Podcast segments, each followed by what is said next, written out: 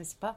Et, et, moi, je voulais remercier euh, Xavier et Stéphanie, les éditions Cartala, qui et est... Et, Robert Agenot. Oui, Robert Agenot, qui, est le premier à m'avoir accueilli pour... D'ailleurs, excusez-moi, je, coupe parce que j'avais une mission. Henri euh, voulait venir euh, parce que justement, vous avez publié dans Lettres du Sud sous sa houlette à, l'époque. Bon, il ne se sentait pas assez euh, en santé pour faire le déplacement, mais il a bien pensé à vous en me disant qu'il fallait que je vous passe ses salutations. D'accord. Alors, je publie chez Cartala depuis 1999, c'était 1999, je crois, l'écrivain francophone à la croisée des langues, qui était des, des entretiens avec euh, différents écrivains sur la langue, sur leur rapport à la langue. Et c'est grâce à Robert Agenot et Henri Tourneau que j'ai pu euh, publier ce livre-là, qui, je crois, a, bien, a été très bien diffusé. et ensuite, j'ai publié deux autres livres chez Cartala. Écrire pour qui et le roman comme atelier. Et c'est mon quatrième livre. Alors c'est une maison qui m'a accueilli avec une grande générosité et que je remercie euh, très très chaleureusement parce que je me sens ici euh, en milieu familier comme chez moi. ça va très bien, ça va très bien. Et nous sommes très heureux aussi de, de, de, vous accueillir. Ah, vous avez un peu spoilé, mais parce que j'allais citer les livres, mais euh, donc, du coup, je vais commencer ma présentation. Merci Lise d'être avec nous et merci à tous d'être venus. Euh, donc on va présenter ce soir des littératures de l'intranquillité, hein, comme disait Lise Gauvin et, son, quatrième, dernier, son quatrième livre chez Cartala. Euh, Lise, pour vous présenter rapidement, vous êtes écrivaine, critique littéraire et professeur émérite, c'est comme ça qu'on dit maintenant, au département de littérature de langue française de l'Université de Montréal. Donc vous avez publié de nombreux articles et de nombreux ouvrages que je ne vais pas pouvoir tous citer. Je vais juste citer ceux qui sont parus chez Cartala que vous venez de citer. Il y a Écrire pour qui, l'écrivain francophone et ses publics. Le roman comme atelier, qui est aussi une œuvre fondateur, la scène de l'écriture dans les romans francophones contemporains. Et euh, le premier, l'écrivain francophone à la croisée des langues. Il faut rappeler aussi que durant de nombreuses années, vous avez été responsable des chroniques littéraires pour le journal Le Devoir. Et euh, vous vous intéressez, et euh, je, cite une journaliste québécoise, vous vous intéressez au mode d'inscription de la littérature dans l'espace social, plus précisément au rapport entre la langue et la littérature au Québec, mais aussi dans les diverses hein, littératures de langue française. Hein. on, le voit dans mon dernier ouvrage, vous, vous citez des écrivains venus des, cinq continents. Alors vous décrivez hein, ces littératures, ce dernier ouvrage, comme une synthèse et un prolongement de vos travaux. Vous reprenez certains textes dans lesquels vous, vous approfondissez. Alors, tout d'abord, j'ai une question juste pour entamer la discussion. Euh, est-ce que la question de la francophonie et les problématiques qu'elle soulève s'impose quand on est québécoise, plus que quand on est française, par exemple? Je ne sais pas si elle s'impose euh, davantage, mais elle est très présente. Et elle prend une autre dimension quand on est au Québec, quand on est en France. Parce que euh, la notion de francophonie en France a toujours des relents de colonialisme. Et ce n'est pas cette notion-là qui, nous intéresse. Nous, ce qui nous intéresse dans la francophonie, c'est le rapport à tous les parlants français, à toutes les communautés qui parlent le français dans le monde. Et nous avons vraiment besoin de cette relation parce que nous faisons partie de, l'exception culturelle nord-américaine, c'est-à-dire qu'il y a seulement 2% de parlants français aux États-Unis, euh, pas aux États-Unis, mais en Amérique du Nord, et nous sommes une, bonne, euh, presque les 1 point quelque chose pour cent de, de, ce 2%. Donc nous avons besoin de cette solidarité, de cette sororité avec les autres communautés, les autres pays qui parlent francophone, les autres écrivains, et cette solidarité, on la ressent presque automatiquement lorsqu'on rencontre un, écrivain qui vient, qui vient d'un autre pays, qui, euh, en dehors de l'Hexagone, parce que la relation de la francophonie depuis l'Hexagone est, un peu différente que celle que nous, nous avons besoin, de celle dont nous avons besoin. Et euh, particulièrement, cette solidarité, on la voit récemment à cause à travers la, création du Parlement des écrivaines francophones. Et là, nous sommes euh, plus d'une centaine d'écrivaines qui viennent de, partout, de toutes les, les, aires francophones, et qui nous réunissons pour différents événements et puis par solidarité aussi pour donner accès à la parole. Donc, euh, c'est une francophonie qui est euh, très, très, très ouverte, très, très importante et qui, et, qui, est pour nous euh, d'une grande signification. Et peut-être plus riche d'ailleurs hein, quand on est à l'extérieur de l'Hexagone qu'en France, parce que je pense que peu de Français se posent la question de la francophonie, mais c'est ce que vous venez un peu de dire finalement. Alors, euh, la question hein, du positionnement des écrivains francophones hors de France, on va un peu jongler avec ce vocabulaire-là, est, un vieux débat hein, qui, remonte à, très loin, on peut parler de Yambo ou Wologan notamment. D'ailleurs, au lieu de francophone, vous préférez plutôt parler d'écrivains francographes qui écrivent en français. Alors, euh, pour lancer le débat, hein, récemment, la maison euh, d'édition Présence africaine s'interrogeait encore une fois sur les réseaux sociaux en disant Ah, le classement des en librairie, un grand nombre de librairies généralistes rangent les œuvres d'auteurs africains dans la partie auteur francophone. Et si l'auteur est né en France et vit en France, c'est comment s'interroge euh, Présence africaine. Donc c'est un, un éternel débat. Comment expliquez-vous euh, que ce débat demeure? Qu'est-ce qui est si difficile à trancher pour dire, bon, finalement, un écrivain francophone, c'est un écrivain français ou c'est un écrivain en français? Bah, C'est un écrivain en français. et en fait, le mot francophone devrait intégrer aussi tous les écrivains de langue française, fait. Mais disons que c'est euh, peut-être par commodité, qu'on fait une distinction entre les écrivains français de France et les écrivains qui écrivent en français ailleurs qu'en France. C'est une, commodité, mais en fait, c'est une, une différence un peu euh, artificielle. Mais par contre, c'est que ces écrivains ont quand même des conditions spécifiques d'écriture, de diffusion, d'édition. Donc, il y a quand même, euh, disons que ces littératures n'ont pas la même, euh, euh, la même existence éditoriale et, et, en fait, les écrivains ne sont pas dans les mêmes conditions de publication que les écrivains de France où il y a quand même euh, une, pléiade de maisons d'édition, etc. Donc, euh, les littératures de langue française hors de France doivent créer les conditions de leur apparition sur la scène du monde. Et c'est ça qui est différent. C'est cette différence-là qui fait qu'il s'agit enfin d'une singularité. Les conditions de leur, de leur apparition sur la, la, scène du monde, ce sont un peu ces littératures sont un peu comme ce que Conera appelle les petites nations, qui sont toujours menacées d'invisibilité. Alors, euh, c'est pour ça qu'il euh, faut leur donner une attention spéciale pour, pour, qu'elles existent au plan international. C'est pas, euh, pas toujours évident.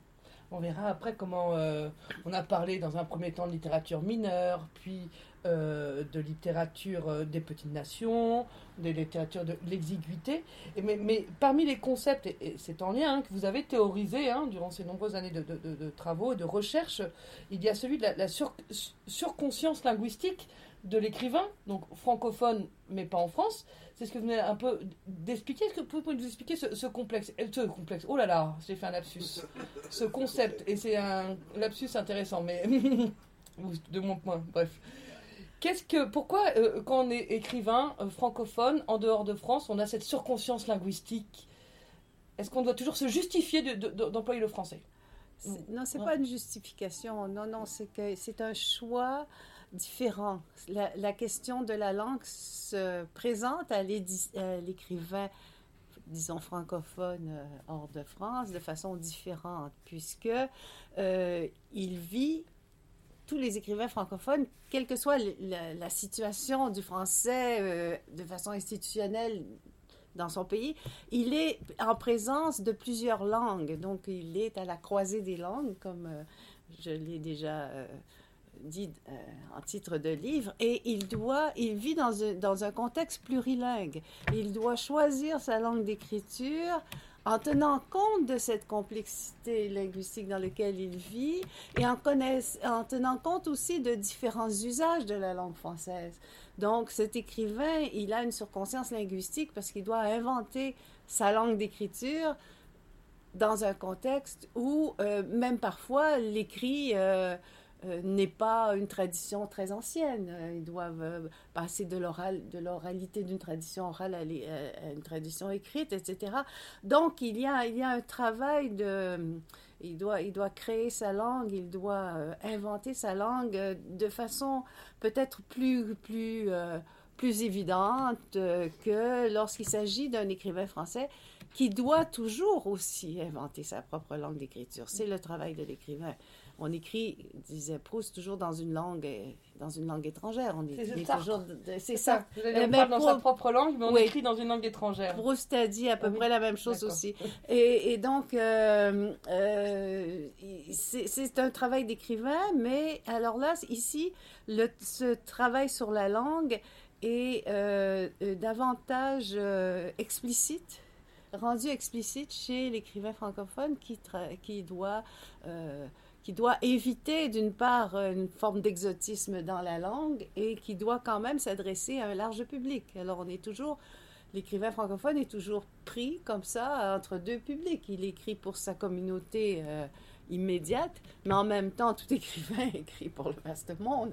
Alors, il faut arriver à créer ce que Édouard Glissant appelle des, stratégies de détour qui font entendre la spécificité d'une langue tout en s'adressant à un plus large euh, public. Et Gaston Miron, qui est poète français, dit Moi, je m'invente tel un naufragé dans toute l'étendue de ma langue. Naufragé parce qu'au Québec, on a toujours la menace de l'invisibilité de, la langue, parce que le, le français est la langue officielle, mais quand même, on est comme dans une mer anglophone, donc il y a toujours à, lutter, ou, au moins on a ce que j'appelle un, hein. devoir de vigilance quant au français, et ça, l'écrivain le ressent particulièrement.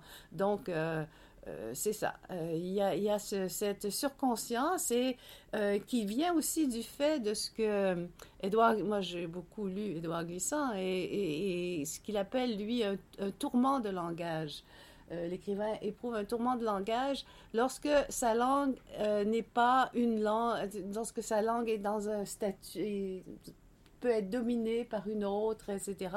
Mais il faut transformer ce tourment de langage ou cette inquiétude par rapport à la langue en imaginaire des langues. Donc, il faut, créer un imaginaire de la langue, des langues à, travers l'écriture. Donc, c'est un, travail sur la langue qui est euh, plus, plus, peut-être rendu plus explicite par euh, les écrivains francophones qui vivent dans des conditions euh, de plurilinguisme, finalement subi ou, ou, vécu de façon plus ou moins harmonieuse. C'est, voilà. On, verra un peu plus tard justement les stratagèmes employés hein, par, par, ces écrivains pour réfléchir euh, euh, sur la langue. Face à cette euh, distorsion, c'est le mot que j'emploie, entre finalement écrivain francophone et écrivain français, il y a eu un moment, le manifeste de la littérature monde, c'est-à-dire que nous, écrivains francophones, finalement, nous écrivons pour le monde, si je peux un peu résumer ce, manifeste. Donc, est-ce que finalement ce manifeste était une, insécurité, euh, était une réponse à cette insécurité langagière? Et euh, je sais que ce manifeste pour une le monde a été un peu critiqué d'ailleurs. Je pense que Désiré Niela le critique un peu aussi dans son livre. Euh, en disant finalement, en oubliant que c'est le système littéraire à l'œuvre, ce parisianisme germano-pratin qui différencie écrivain francophone et écrivain français. Que pensez-vous de ce manifeste pour une littérature monde? Et Qu'est-ce qu'il en est aujourd'hui? Oui, c'est un manifeste qui était euh, un peu, oui, qui était un, je dirais un peu suspect, puisque, puisque il le manifeste disait la francophonie n'existe plus. Mais euh, nous, maintenant, euh, nous avons une littérature monde qui existe aux quatre coins du monde. Et tout ça était prouvé parce que les prix littéraires français de la saison était donné à des écrivains publiés en France mais venus d'ailleurs. Alors c'était un tout monde du 6e arrondissement. En fait, c'était les grandes maisons, etc. Donc tout ça, ça voulait dire que il y avait une littérature monde en français. C'était un peu, un raccourci, disons, c'était un peu facile. Et je pense que c'était, euh, plein de bonnes intentions. Mais euh, qu'est-ce qu'il y en est aujourd'hui? Ben, je crois que le problème avec l'institution littéraire française, c'est qu'elle est très, très centralisée. et, et, pour être diffusée comme nous, même, même au Québec, là, on a tout un réseau d'édition au Québec très, très complet. Mais pour être diffusée dans la francophonie, il faut encore passer par les créneaux français. C'est comme la France est un peu le, euh, disons, la, la voie euh, nécessaire pour, euh, pour, pour, pour avoir accès à la francophonie. C'est encore comme ça.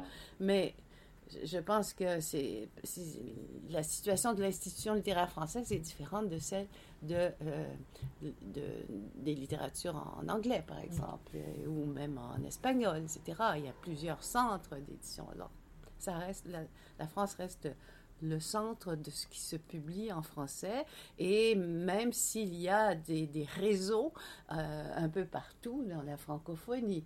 Mais euh, c'est encore à faire, en fait. malgré 20 ans de discours, 20 ans de déconstruction, on essaye, hein, justement, ce, parisianisme est très critiqué depuis longtemps, mais les choses changent difficilement. Oui, ça, les choses changent difficilement, puis il y a des maisons comme la maison Cartala qui accueille des écrivains d'un peu partout, et heureusement que vous êtes là.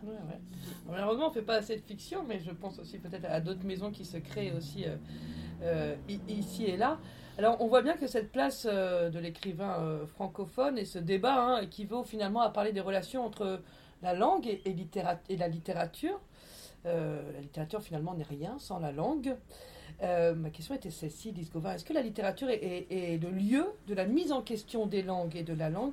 Est-ce que finalement la littérature ne servirait qu'à ça? Servirait peut-être pas le mot, pas qu'à ça, mais principalement à ça, à la, à la réflexion sur la langue.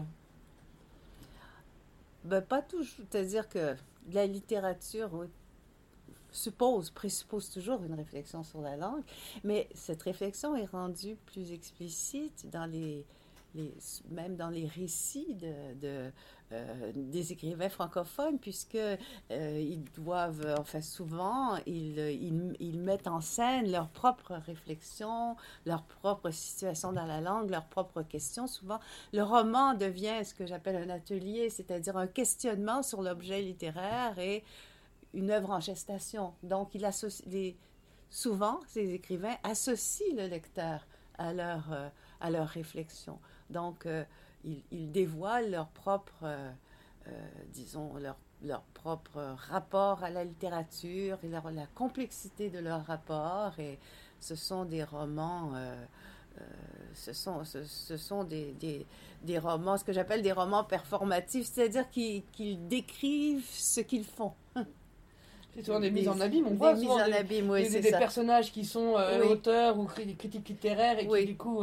Puis en faisant ça, il retrouve la tradition du 18e siècle. C'est Jacques le Fataliste.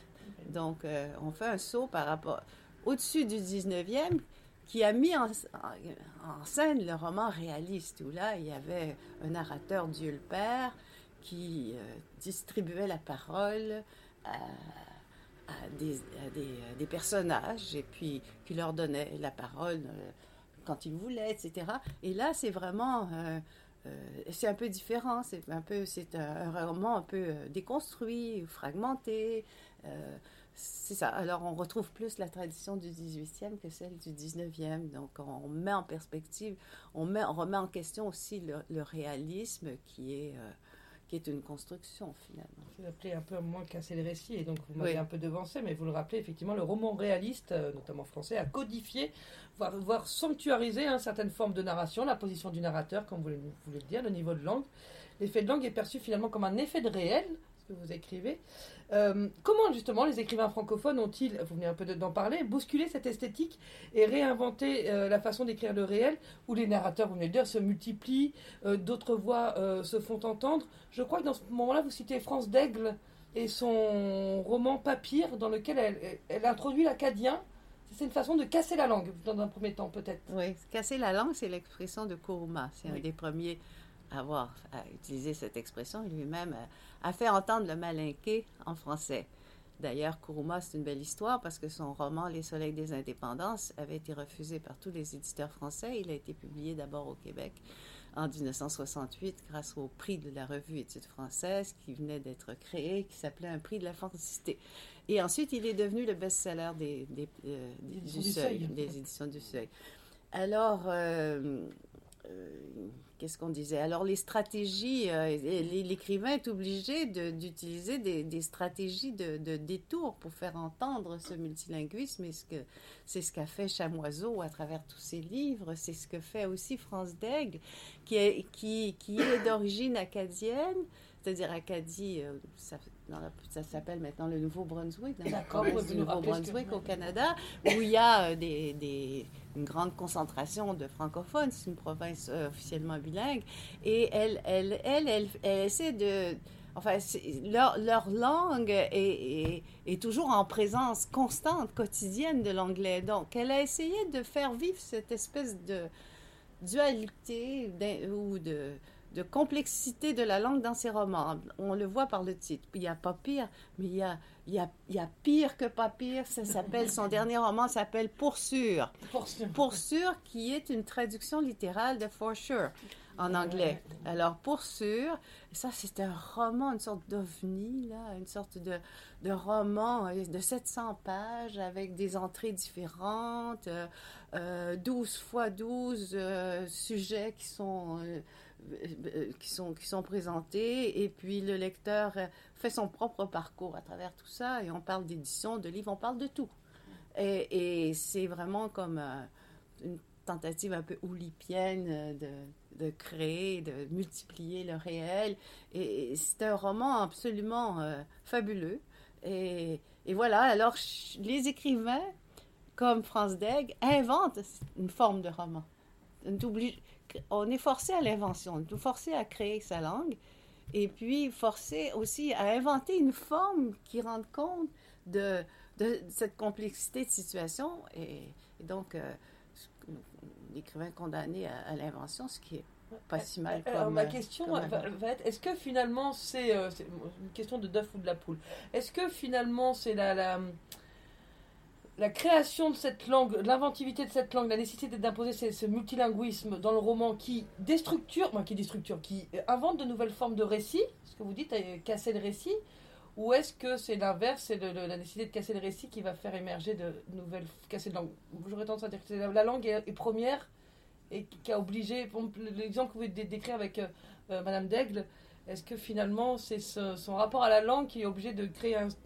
un récit déstructuré comme ça? Bah, c'est les deux à la fois.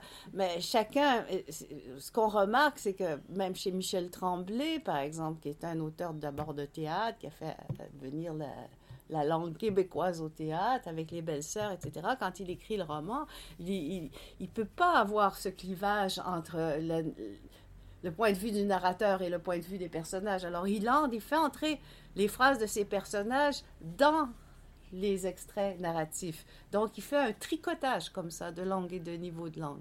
Donc, ça vient ensemble. Moi, je crois que c'est ça. C'est un peu... Euh, c'est simultané et c'est concomitant. On utilise des beaux mots en français, les copains. Alors, la deuxième partie hein, de, de, de votre essai des littératures de l'intranquillité euh, s'intitule Écrire pour qui? Et vous commencez avec le statut de la note. Euh, du, paratexte, hein, la note de bas de page, hein, finalement, dans le roman francophone. Et vous dites hein, souvent dans les romans francophones, euh, donc d'écrivains euh, francophones euh, hors hexagone, vous dites la note vise souvent à expliquer une référence ou un, mot de vocabulaire. Et vous parlez d'un finalement d'un double public. Est-ce que finalement c'est ça, ces notes de bas de page? C'est-à-dire que, voilà, on s'exprime dans notre langue, qui est notre français à nous, mais en même temps, pour, pas que, pour que cette langue soit parle, parle à tout le monde, on fait des notes de bas de page. C'est un peu ça.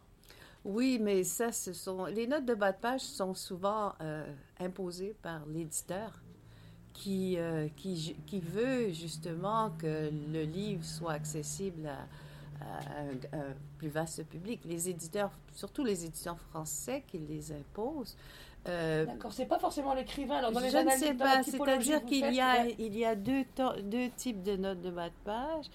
Il y a les notes euh, autographes qui sont les notes de l'écrivain, et les notes hétérographes qui sont imposées par l'éditeur.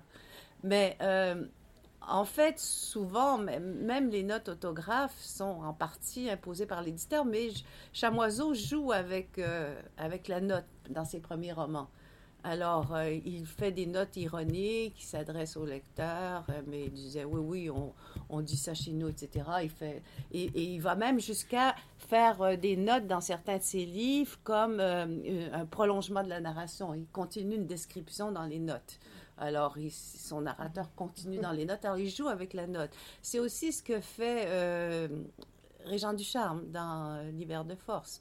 Euh, qui lui, il a tout publié chez Gallimard, mais à un moment donné, il utilisait assez peu le, langage québécois, le, euh, le, vocabulaire québécois, et dans L'hiver de force, il l'utilise davantage.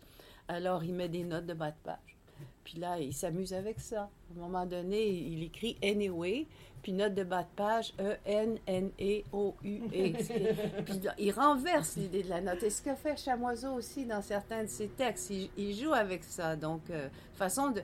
C'est une contrainte, mais c'est une façon de renverser la contrainte. Mais ce que disent les théoriciens du postcolonialisme, la, la théorie officielle à propos de ça, pour les notes et les glossaires, c'est que ça, donne au destinataire extérieur une, euh, disons, une, euh, une, importance plus grande que le, destinataire, euh, disons, plus proche communautaire. Donc, c'est comme c'est quelque chose, c'est une, technique qui, qui, semble acquiescer à une situation minoritaire ou un peu inférieure. Alors, de plus en plus, c'est remis en question. Et donc, Chamoiseau, lui, dans certains, certains de ses romans, la note, il l'intègre au texte. Il met des expressions en créole, puis parfois il les traduit, parfois il les traduit pas. Il les met entre parenthèses. C'est ce que Glissant appelle des stratégies de détour. Il y a plein de stratégies pour faire entendre la, disons, la polyphonie d'une langue, du français et, des variantes du français, parce que les francophones ont tous des variantes du français. C'est une expression de Miron, ce sont des variantes du français. Les, faire les, entendre dans le texte. Alors, où il, y a, il y a des détours, des stratégies. Et euh, je pense que c'est comme ça que euh, c'est comme ça que les, les écrivains peuvent jouer avec la contrainte, la détourner. Et je sais que Raphaël Confiant s'est beaucoup amusé avec ça. On va, parler un peu de lui parce que lui aussi dit j'ai un double public. Hein. J'écris euh, pour deux types de lecteurs les Martiniquais, euh, qui, voilà, qui comprennent ma réalité, euh, qui comprennent, et un lecteur virtuel mondial amoureux de la littérature. Mais Raphaël Confiant, il y va pour un peu alors, comment j'ai écrit ça? J'ai dit, il utilise le paratexte hein, pour faire tomber la langue française, l'espèce d'académie française comme ça, de son piédestal. Est-ce que vous pouvez nous expliquer justement comment le paratexte est utilisé par Confiant? J'ai marqué pour dire merde à la langue française, parce que c'est un peu ce qu'on ressent quand vous citez un peu les, euh, ce qu'il écrit dans son texte, la trilogie euh, tropicale. Ah oui, ben ça. C'est-à-dire y a les, les oui, on dit ça comme ça en français, mais nous, on peut pas. Ben, ou nous, on met un L, euh, chalviré, par exemple. Et nous, on écrit avec un L, si vous n'êtes pas content, si les, Français de France sont pas contents, tant mieux. Il y a un, côté comme ça de, revendication, et pas, pas, violente, mais en tout cas, il y va, quoi. il met des coups de pied dans le... C'est dans la trilogie tropicale, il s'est amusé à mettre en scène la réception de son œuvre. Il, invente un critique un peu euh, bizarre, euh, qui, dit un peu n'importe quoi. Il se moque des contraintes du romancier francophone, il se moque de sa propre situation, et il, euh, se moque des lectures qu'on peut faire, et c'est ça. C'est vraiment une mise en scène parodique de la situation de l'écrivain francophone. C'est très drôle à dire, donc à lire. Et, c'est assez amusant, c'est ça, parce que il fait un peu le tour de la question, quoi. Est-ce qu'il n'y a pas une critique aussi justement de ce statut un peu euh, majoritaire de la langue, française de France dans, cette euh, trilogie-là? Est-ce qu'il n'y a pas une façon de, oui, la faire tomber de son piédestal Moi, j'avais senti ça un peu comme ça, quoi, de dire bon, euh, bah, vous n'avez pas plus que nous, quoi. Oui, mais c'est la position des la posture des écrivains de, qui ont fait le manifeste de la créolité. La langue française leur appartient. Il dit, nous l'avons inventée, nous, cette langue, autant que les hexagonaux, donc elle nous appartient. Euh, on a le droit de l'utiliser comme on veut, et, etc. Euh, voilà. Et il revendique, euh, oui, il dit, il dit on n'est pas, on n'est pas des périphériques. Enfin, c'est toute la situation d'écrivain périphérique revendique. Nous sommes, pour nous, nous sommes au centre, chacun est au centre de son monde, du mmh. monde, quoi. Et, donc, il, il, a toute légitimité d'utiliser la langue française dans toute son ampleur, toutes ses variantes, et voilà, la transformer. Alors euh, justement, on voit bien toute la problématique aussi que ces écrivains soulèvent. Hein. Euh, c'est finalement comment dire en français une réalité qui n'est pas celle de l'Hexagone, alors pour euh, confiance et la réalité antillaise. Est-ce que le créole est-il un recours? Et quand recours, j'ai entendu secours un peu des fois, mais ça c'est peut-être avec mon mot complexe, pour répondre à cette question. Voilà, est-ce que finalement ce, c'est toujours la, même question depuis le début de, notre entretien, finalement. Est-ce que ce plurilinguisme peut rendre compte de cette euh, réalité? Oui, mais en fait, euh, Confiant, il, est, il a commencé par écrire des romans en créole. Puis ensuite, il les a traduits en français. Alors, euh, non, je pense qu'il y a un choix de langue prioritaire. Je veux dire, c'est, on écrit en, il écrit en français ou en créole, et je pense qu'il faut choisir une langue. On ne peut pas écrire dans toutes les, langues. oui, ça. Mais, mais mais quand même, euh, faire montrer qu'il y a, lui, il invente des mots, comme il va inventer la belleté ou des choses comme ça, il s'amuse à faire de l'invention lexicale, montrer qu'il y a quand même une présence d'une autre langue dans sa, société, etc. Donc, il y, a, des interventions euh, créoles, il y a des références au créole dans ses textes. Mais en même temps, euh, et même, même Glissant, lui, qui n'utilise pas directement le créole, mais toute sa, toute sa poésie, toute son œuvre est, est, inspirée par les tournures des, des conteurs créoles, etc. Il y a toute une influence de, de, la culture créole dans son œuvre. Et, et c'est Glissant qui dit que il faut accepter qu'il y a toujours, lorsqu'il s'agit de la rencontre d'une autre culture, qu'il y a toujours un, il reste toujours de l'opacité. Alors, il faut être assez humble pour accepter, quand on est lecteur, qu'on ne comprend pas tout. On comprend le contexte, mais on ne peut pas euh, accéder entièrement à, l'autre culture. Et, donc, euh, mais c'est ce qui fait aussi la richesse de ces œuvres-là, parce que euh, c'est ça sont condamnés à l'invention. Oui, c'est ce que vous dites, effectivement, et cette opacité, et finalement, on en revient aux notes de bas de page, finalement. C'est ça que vous dites, au début, c'était les éditeurs qui les imposaient, finalement, ces notes de bas de page, après, elles deviennent un, mm. euh, un jeu, voilà, on n'est plus obligé d'expliquer pourquoi on dit telle phrase, si vous ne comprenez pas, mais en plus, maintenant, il y a Google, donc c'est facile, c'est un peu le jeu de l'écrivain. Euh, on, va arriver, j'ai encore quelques questions. Euh, finalement, ce que j'entends euh, l'enjeu de la langue en littérature et, l'enjeu hein, pour ces écrivains francophones, est-ce que c'est toujours un enjeu de, traduction? Enjeu de traduire le réel en mots, je disais tout à l'heure la différence entre la réalité, euh, d'écrire la réalité antillaise avec des mots français, euh, et aussi enjeu de traduire...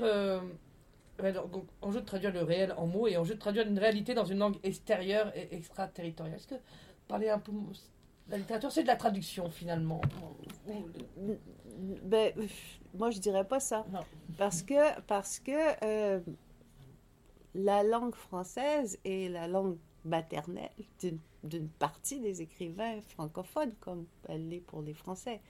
Alors, et elle est la langue euh, prioritaire, même, même si elle a été imposée, elle, elle, a fait partie de la formation de plusieurs écrivains. Je veux dire, euh, tous les écrivains antillais ont été éduqués en français, donc c'est une langue appropriée c'est la, langue, la langue première des, de, la plupart des, ben, presque pas tous, mais enfin, donc c'est la langue, euh, on pourrait dire naturelle ou peut-être pas maternelle, mais en tout cas, c'est une langue euh, très familière et, et pour ces écrivains, il n'est pas question d'écrire dans une autre langue. Donc, c'est pas vraiment une question de traduction, c'est plutôt une question de, euh, de rendre compte d'une réalité complexe, une réalité complexe qui est euh, aussi la présence des autres langues, mais de toute façon... la complexité de la langue aussi, peut-être qu'une langue n'est pas fixe non plus. Non, exactement, la mm. complexité de la langue française. Il y a des langues, il y a des mm. langues françaises, c'est-à-dire que si on, est, si on intègre toutes les variantes,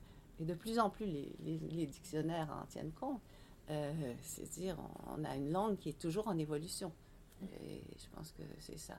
D'ailleurs, comme, comme dit Glissant, l'écrivain aujourd'hui, il écrit entre, en présence de toutes les langues du monde, même s'il ne les connaît pas. Parce qu'on sait que les langues sont là et puis euh, la proximité d'autres langues entre d'une façon ou d'une autre dans le texte qui reste un texte en français.